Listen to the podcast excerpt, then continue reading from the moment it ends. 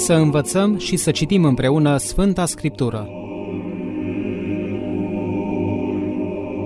Program de studiu biblic susținut de Părintele Profesor Universitar Dr. Stelian Tofană.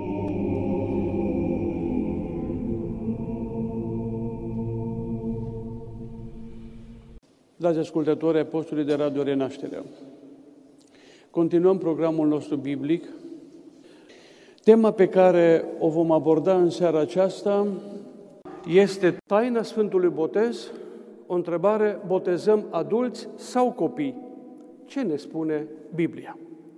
Aceasta este tema pe care o vom aborda în seara aceasta. În Faptele Apostolilor, capitolul 1, versetele 4-5, tocmai avem exprimat acest lucru și în timp ce era împreună cu ei, le-a poruncit să nu se depărteze de Ierusalim, o poruncă pe care o dă Iisus, și să aștepte făgăduința Tatălui, spune pe care ați auzit-o de la mine.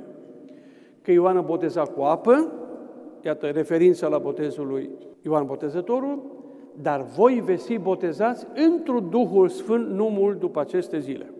Deci pentru apostol pogrea Duhului Sfânt a însemnat un botez cu Duhul Sfânt, schimbător, transformator.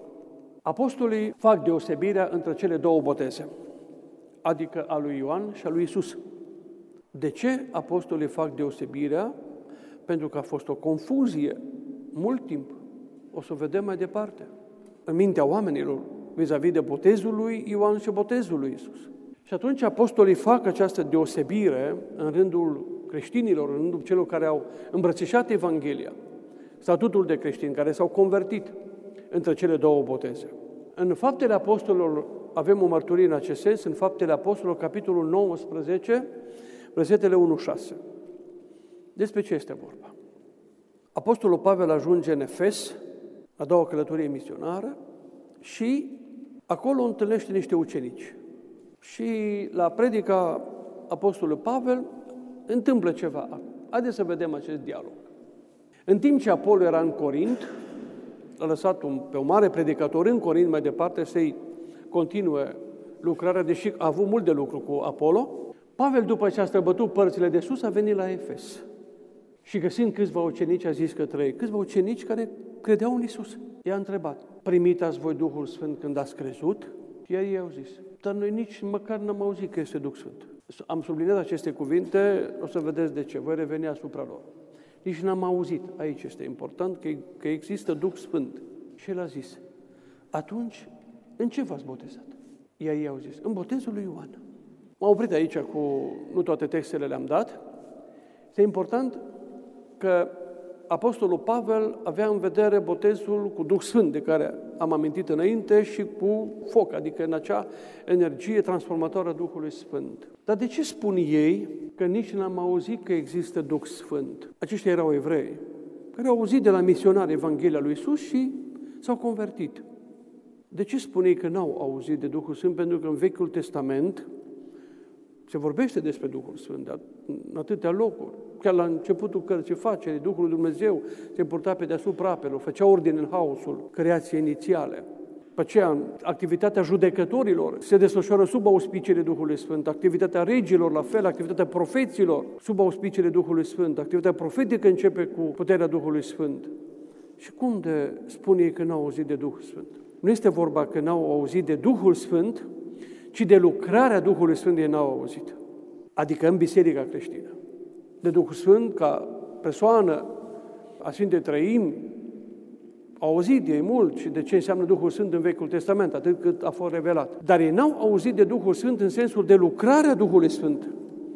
Iată în ceea ce înseamnă botezul creștin, referindu-ne sigur aici. Și apoi, sigur, în viața creștinului, în viața bisericii. Și mai departe, ce se petrece?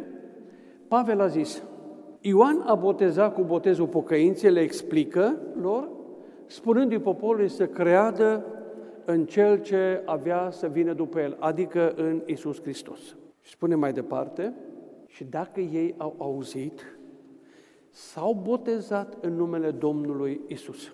Pentru mulți, acest text, pentru cei din spațiul neortodox, spun că justifică repetarea botezului sensul că un creștin care se convertește la altă confesiune poate fi botezat, pentru că, iată, Apostolul Pavel a rebotezat. Nu, dragii mei. Aici nu este vorba de repetarea botezului creștin.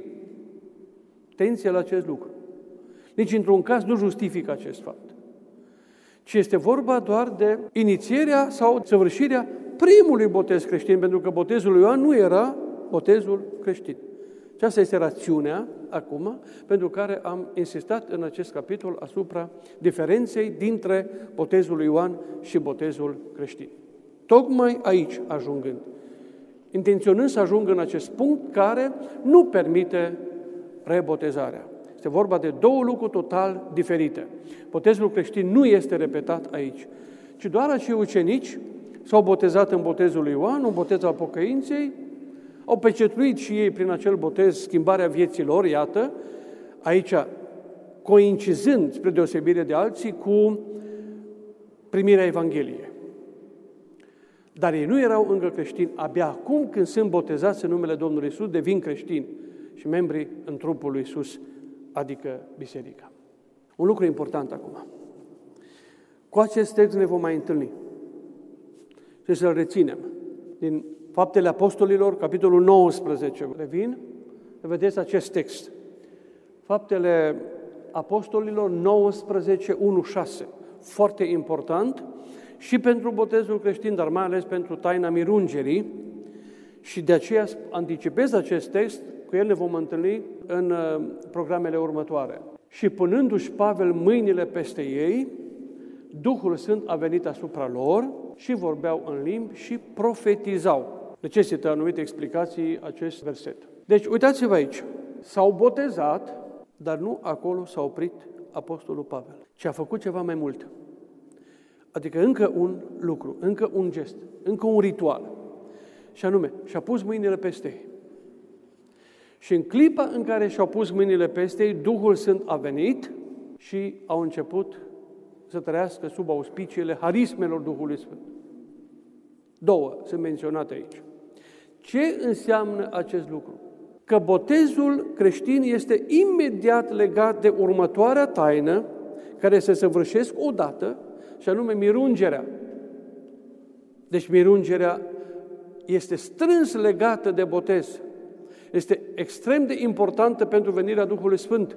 Ea formează un tot unitar cu botezul creștin în renașterea omului la viața cea nouă, pe de-o parte, și în desăvârșirea lui, ajutat fiind de darurile sau harismele pe care le primește prin punerea mâinilor care a rămas mai departe sub semnul mirungerii. Dar mai multe despre asta o să vorbim insistent în taina mirungerii când o să o abordăm. Duhul Sfânt s-a manifestat în clipa în care Pavel și-a pus mâinile peste ei, imediat în două harisme speciale, adică aceea a vorbirii în limbi, adică ei să fie în stare să propovăduiască și altora, în Efes, creștinismul și darul de a vorbi. Nu profetizarea de ei sau profetizau, profețiau, nu se referă la harisma prezicerii viitorului, ci a propovăduirii Evangheliei într-o listă a harismelor, între harisme sau între harismaticii bisericii primare, pe primul loc se găseau profeții. Dar profeții nu însemnau cei care preziceau viitorul, ci cei care vesteau Evanghelia, cei care predicau pe Isus, care aveau harisma aceasta de a vesti convingător, trăind și luminați fiind vis-a-vis de ceea ce trebuiau să vestească. Era un dar, era o harismă a Duhului Sfânt. Aici avem două taine Botezul creștin, spune, s-au botezat și mirungerea și-au pus mâinile peste ei. Deci taina mirungerii, imediat săvârșită după botezul creștin, în unire cu botezul creștin, nu cândva târziu, și textul de referință este Faptele Apostolilor 19.1.6. Atât învățăm astăzi, vis-a-vis de această taină. Efectul botezului creștin. Ce a însemnat, de fapt, botezul creștin? Care a fost efectul imediat al lui? Dovadă că nu ne confruntăm cu o lucrare oarecare a bisericii, o lucrare oarecare apostolică, o lucrare oarecare a primilor misionari creștini. Nici vorbă de așa ceva. Dar am omis ceva și vreau să spun acum legat de botezul din Efes, care a fost anticipat la începutul întâlnirii noastre din seara aceasta. Activitatea în Efes a Apostolului Pavel are loc cândva după anul, să spunem așa, în jurul anului 57-58. De la anul 33, anul 34, de la primele boteze ale oamenilor, cu botezul inițiat de Mântuitorul Hristos, botezul creștin, iată au trecut aproape trei decenii. Aproape trei decenii. Deci încă mai exista confuzie. După 30 de ani, după 20 și ceva de ani, care nu înseamnă o lună, două, o săptămână, un an, în viața primilor creștini între botezul lui Ioan și botezul lui Isus. Primii misionari care au ajuns în Efes până a ajuns Apostolul Pavel să facă acolo ordine și rânduială. Și ei au predicat ce au știut, au făcut ce au putut. Iată că nu se cunoștea atâta timp în marea cetate a Efesului botezul creștin. Și acum este adus pentru prima oară de Apostolul Pavel și de ucenicii lui. Efectul botezului creștin. În Galateni 3, 27, 28, citim un lucru. Eu am, am ales doar câteva texte. Câți în Hristos v-ați botezat? În Hristos v-ați și îmbrăcat. Și acum avem un text în continuare acestuia, o să le explic pe amândouă, foarte interesant și greu de explicat. Și de aceea l-am ales, pentru că mulți poate ați citit acest text, o să-l citiți și vreau să știți ceva despre el. De ce este vorba de textul acesta dus în cadrul acestui capitol, efectul botezului creștin? Ceea ce ne interesează aici este v-ați botezat, verbul v-ați botezat și v-ați îmbrăcat. Două lucruri. Și acum să citim următorul text și apoi revenim.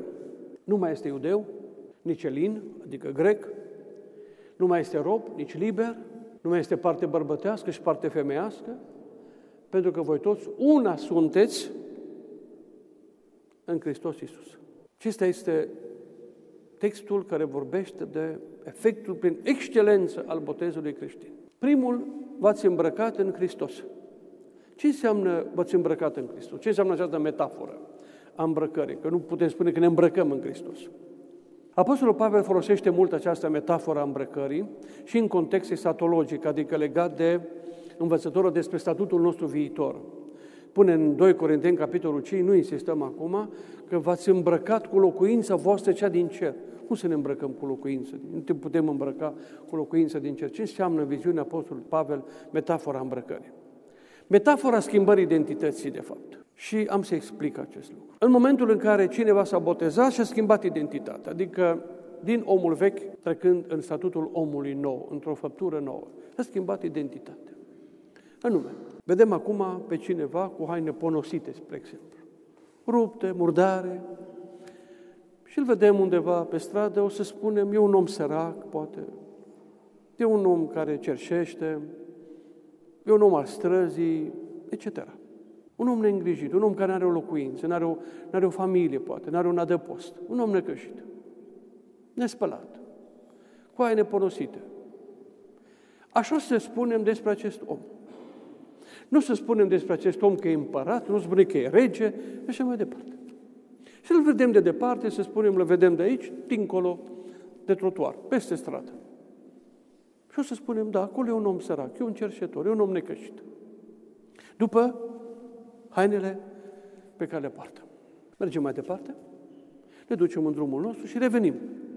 Și în același loc, vedem acum un om, un om îmbrăcat într-un costum elegant, cu cravată, cămașă curată, spălat, aranjat. Și o să spunem, iată, un, nu știu, ce să spunem, un domn. Domn ce înțelegem noi astăzi. Sau un om îngrijit, uite, un om cu un statut social, dar poate e același om. Noi nu recunoaștem chipul de aici, dar omul și-a schimbat hainele.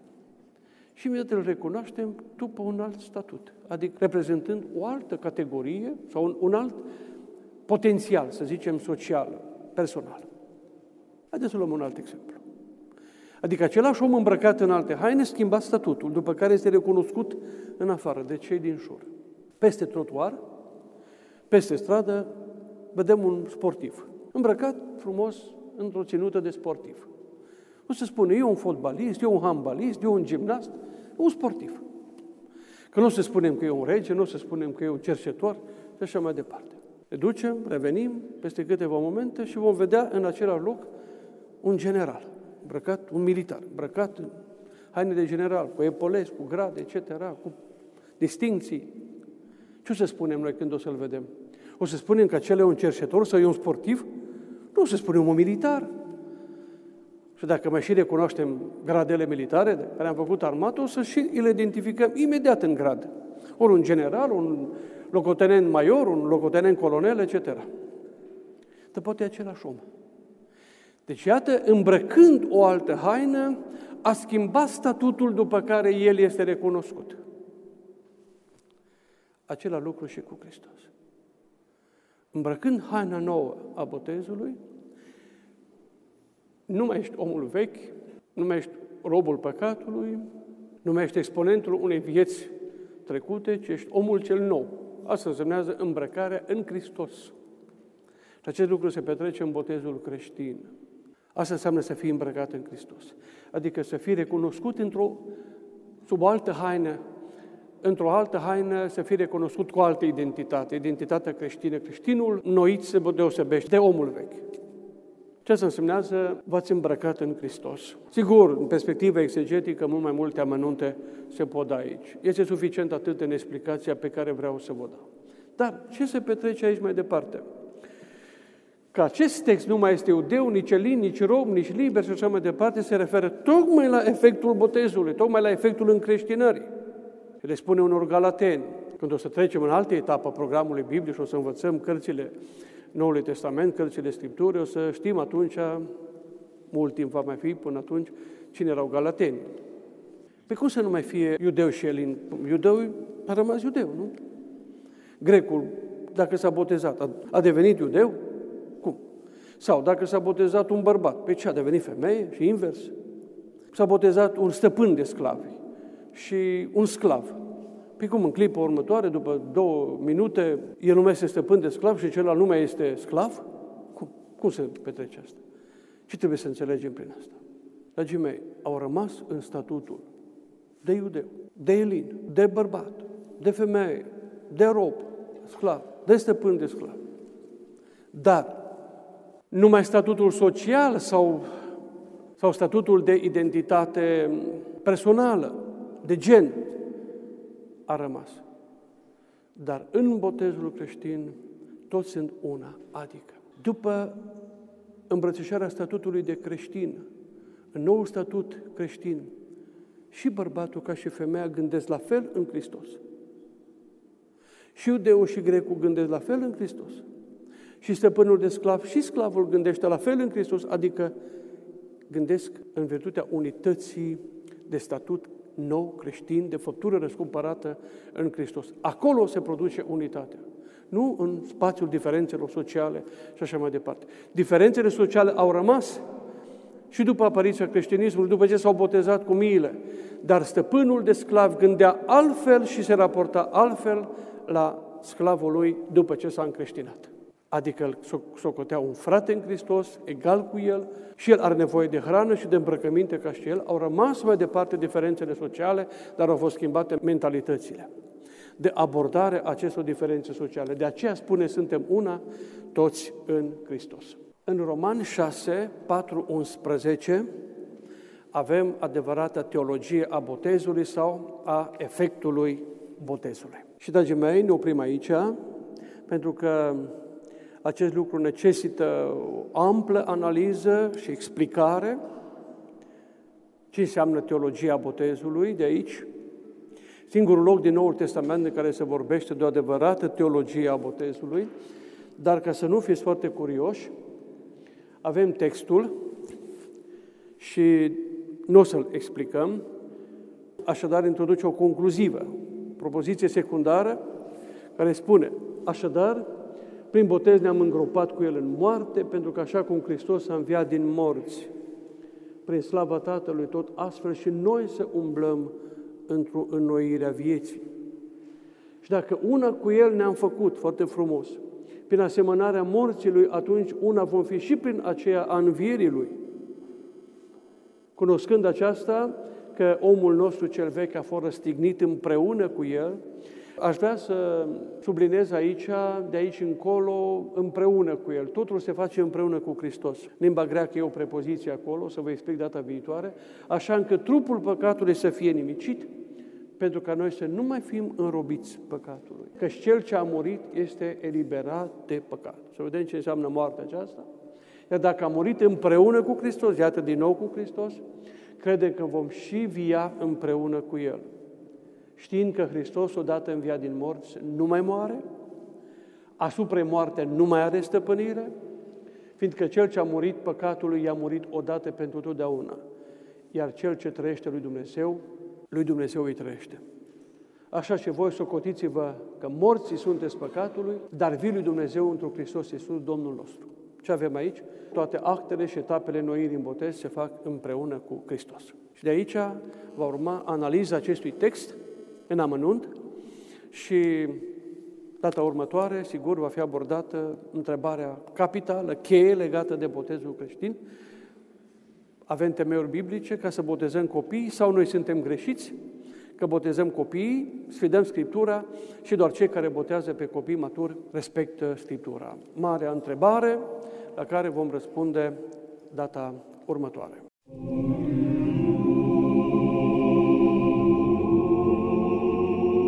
Să învățăm și să citim împreună Sfânta Scriptură.